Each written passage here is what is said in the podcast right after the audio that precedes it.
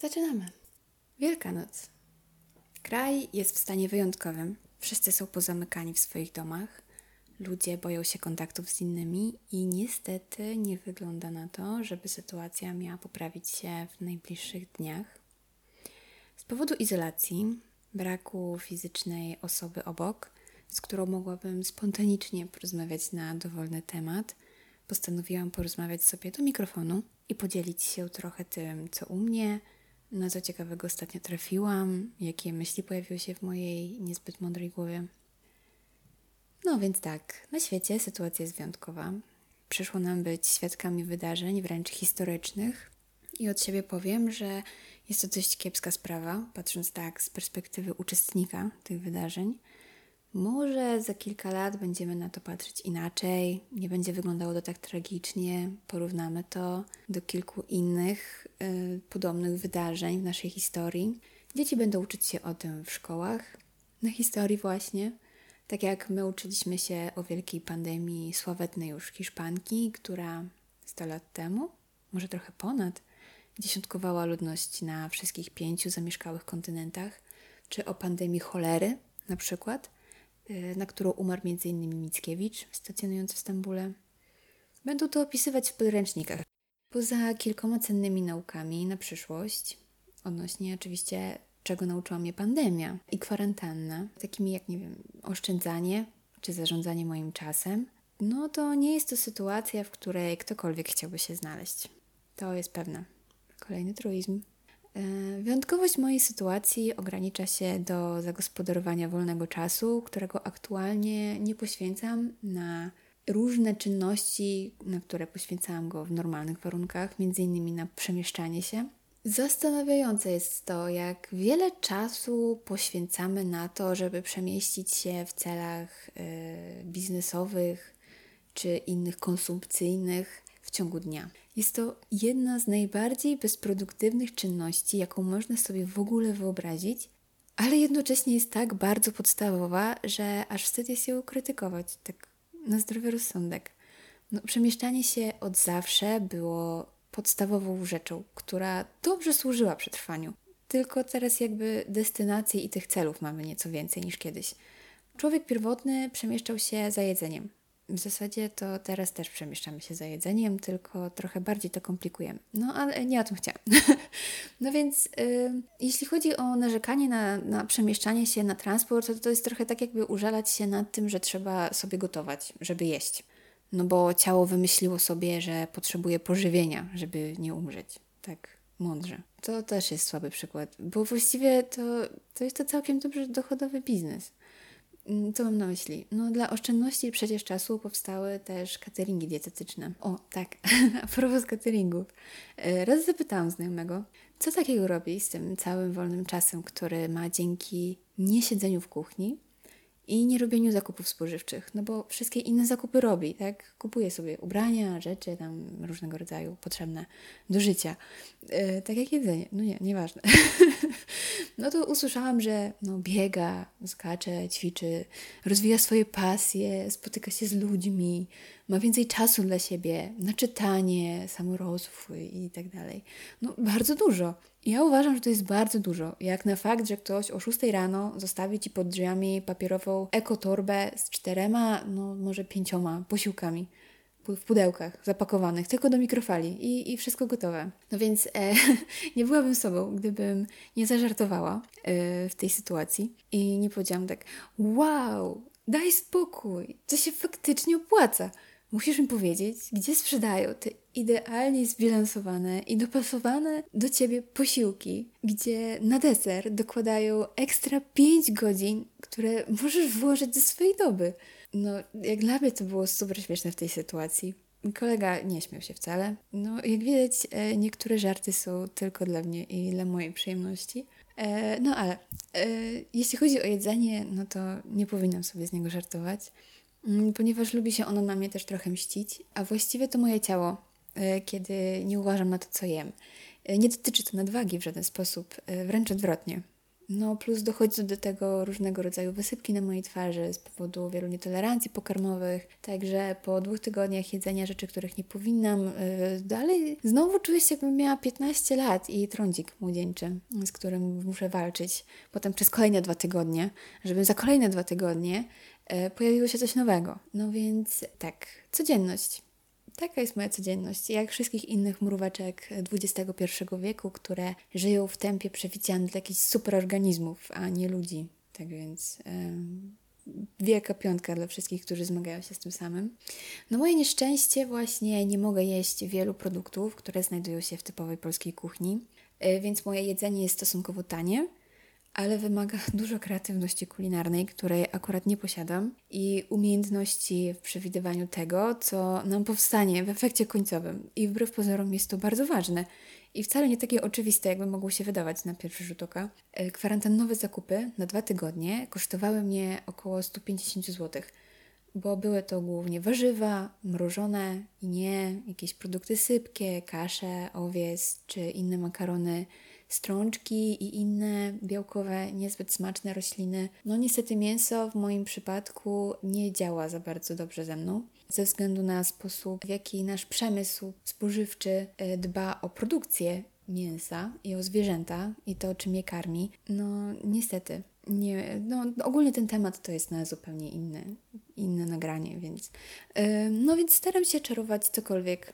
do jedzenia z tego, co, co mam ale brakuje mi umiejętności, żeby było to smaczne i no jest to najwyżej zjadliwe. Na szczęście nie muszę e, nikogo katować swoimi wyczynami kulinarnymi, także jedno życie na sumieniu mniej. No ale nie o jedzeniu chciałam rozmawiać, tylko właśnie o, o tym, jak e, kwarantanna nauczyła mnie oszczędności i i w związku z tym właśnie odkryłam, że y, przy moich wymaganiach dietetycznych, które mój organizm sam wymusił na mnie, no to jestem w stanie zrobić dwutygodniowe zakupy za 150 zł. Pełen szacun. Ja nie byłam tego świadoma do czasu, w którym nie zostałam zamknięta w mieszkaniu na y, miesiąc i do sklepu wychodziłam zaledwie dwa razy, żeby zrobić jakieś y, zapasy. Tak więc super. Mm, no okej, okay, dalej. No wracając, bo tak się rozgaduję na tematy nieistotne. E, jakby to, co chcę powiedzieć, było istotne. No nieważne.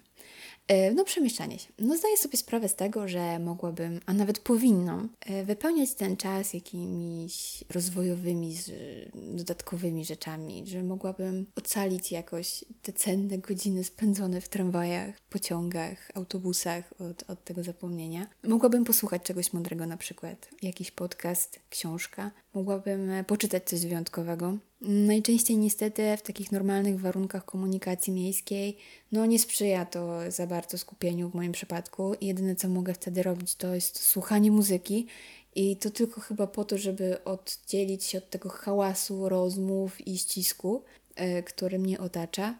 Yy, jeśli mam mm, coś wynieść w ogóle z lektury, to nie mogę tak po prostu przez nią przelecieć taką połowiczną uwagą, z częścią świadomości, bo, no bo reszta skupia się na tym, żeby zdążyć tam, gdzie zmierzam, e, wytrwać w tym ścisku w warszawskim metrze w godzinach szczytu. No, no to tak trochę słabo, jeśli tam modlisz się o to, żeby nie zgubić zębów przy najbliższym hamowaniu, e, a jednocześnie czytać coś, nad czym musisz się skupić. No więc e, czas kwarantanny ma to do siebie, e, że mam sporo czasu, którego nie wykorzystuję już na takie prozaiczne czynności, właśnie jak podróż z punktu A do punktu B. No uczepiłam się tego podróżowania, no bo dzisiaj zdałam sobie sprawę z tego, jak wiele czasu spędzam na tym. No do pracy tracę około dwóch godzin, znaczy jadąc do pracy, tak? Tracę około dwóch godzin w ciągu całego dnia na to, żeby po prostu tam dojechać i stamtąd wrócić. A już nie mowa o tym, jak idę gdzieś do sklepu po zakupy w takich normalnych warunkach. E, ile czasu tracę spędzając właśnie ten czas na zakupach, w kolejkach, no takim po prostu chodzeniu od A. No ale od kiedy jestem sama i przymusowo osadzona w czterech ścianach, yy, więcej czasu spędzam na myśleniu o sobie, na tematyce samorozwoju, który tak uderza nas z każdej strony, że to jest takie ważne, na pracy nad swoimi wadami czy niedociągnięciami, rzeczami, y, które od zawsze chciałam w sobie poprawić, tak żeby być lepszą i ciekawszą osobą. No i jaki to był zły pomysł, jaki to był fatalny pomysł. Nie zdawałam sobie sprawy z tego, jak nauka i wiedza na temat nas samych, taka, która ma poszerzyć nasze horyzonty, potrafią wpędzać człowieka w zakłopotanie i frustrację. Naprawdę. No, na moim przykładzie postanowiłam wejść trochę głębiej w tematykę literatury współczesnej i sięgnęłam po opowiadania pana Sławomira Mrożka. Co to był za niesamowity człowiek, naprawdę. Jego przemyślenia, decyzje, które podejmował, bazujące na sytuacjach, w których się znajdował aktualnie, politycznych, społecznych, jego poglądy i obawy, osadzone w trudnych czasach PRL, głębokiej komuny, wszechobecnej propagandy i prania mózgów całego społeczeństwa w jednym czasie. Ja się tego uczyłam w szkole. Natomiast z perspektywy osoby, która to przeżyła i opowiada o tym w taki ciekawy sposób, y, jego komentarz do tego, jak myślał kiedyś w tamtych czasach i z perspektywy tych kilku lat, jak teraz na to patrzy, no mogę polecić i naprawdę warto zapoznać się z tym tytułem. Dla mnie jest to bardzo wymagająca treść. Nie mogę pozwolić sobie na czytanie tego bez odpowiednich warunków. Jest, y, nie da się jej tak po prostu przeczytać. Od niektórych fragmentów musiałam się, znaczy, no, do niektórych fragmentów musiałam się odnosić po kilka razy, żeby jakoś poukładać je w głowie e, w stosunku do tego, co przeczytałam, albo sięgnąć do dodatkowych źródeł, tak żeby w pełni zrozumieć, e, do czego pan Sławomir odnosił się w danym momencie. Najbardziej zapadł mi w pamięć na przykład fragment dotyczący sporu refleksji nad emocjami. No ale nie chcę spoilerować, polecam, można sobie przeczytać. E, jeszcze nie skończyłam tej pozycji, ale uderzyło mnie to, jak wiele jeszcze podobnych treści po prostu nie znam jak bardzo mało miałam styczności z czymś podobnym. Znaczy, czytałam, tak, jak najbardziej, ale na przestrzeni lat i tego, od kiedy funkcjonuję jako dorosły człowiek, który powinien e, cechować się jakimiś e, poglądami, ugruntowanymi przemyśleniami, no to mało było takich pozycji, które pozwoliły mi kształtować swój punkt widzenia w oparciu o czyjś inny, taki, wiecie, subiektywny. No więc, no niestety, jest jeszcze wiele rzeczy, które muszę nadgonić. Zawsze chciałam być takim człowiekiem mądrym. Nie takim mędrcem, filozofem, tylko po prostu człowiekiem mądrym, takim najprostszym tego słowa sformułowania znaczeniu, takim mającym coś do powiedzenia, takiego mądrego w dodatku. No, takie utrudnienie w tej całej sytuacji, bo pleść bzdury może każdy, no tak jak ja teraz. I dzieje się to bez kompletnego wysiłku, naprawdę. Ale im bardziej myślę o tym, jak wiele przede mną jeszcze zostało, no to tym bardziej wątpię, że kiedykolwiek będę chociaż odrobinę mogła nazwać się osobą mądrą. E, na pewno nieoczytaną, no bo umówmy się. E, nie przy zajmowaniu się tak dużą ilością nieważnych spraw i rzeczy, z jakimi mam do czynienia na co dzień. I to jest kolejna rzecz, nad którą muszę popracować i którą odkryłam właśnie w czasach kwarantanny e, i tej swojej izolacji przymusowej, że jest bardzo wiele spraw, do których przykładam ogromną uwagę, a tak naprawdę nie powinnam, bo nie są one ważne.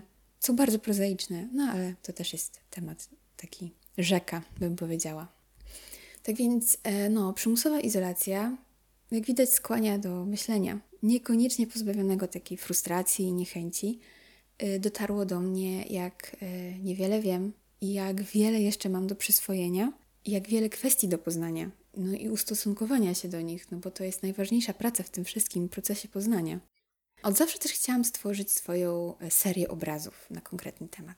Szkice ołówkiem są e, lekkie i przyjemne, zwłaszcza w formie ćwiczeń. Pozwalają jakby zachować tą precyzję i to połączenie ręka-oko. No i ze względu na, na ten chroniczny brak czasu na co dzień, no nie poświęcałam na to zbyt wiele czasu. No ale to jest naprawdę super świetnym uczuciem, kiedy po sześciomiesięcznej przerwie na przykład postanawiam naszkicować model postaci w takiej trudnej pozycji, pozawijanej, tu ręka, kolano, tam, wiecie, wszystko poukrywane, te e, perspektywa, noga bliżej, ręka dalej, głowa, proporcje. No, to jest super uczucie, kiedy siadasz do tego po sześciomiesięcznej przerwie i ci to wychodzi. I no też jest takim fajnym uczuciem, takim moim osobistym, no, że kiedy siadam do szkicowania, to pierwsza rzecz, która przychodzi mi do głowy, to jest zapach żytniego chleba. Haha, pozdro dla kumatych. E, no więc e, super jest, kiedy takie rzeczy z nami zostają.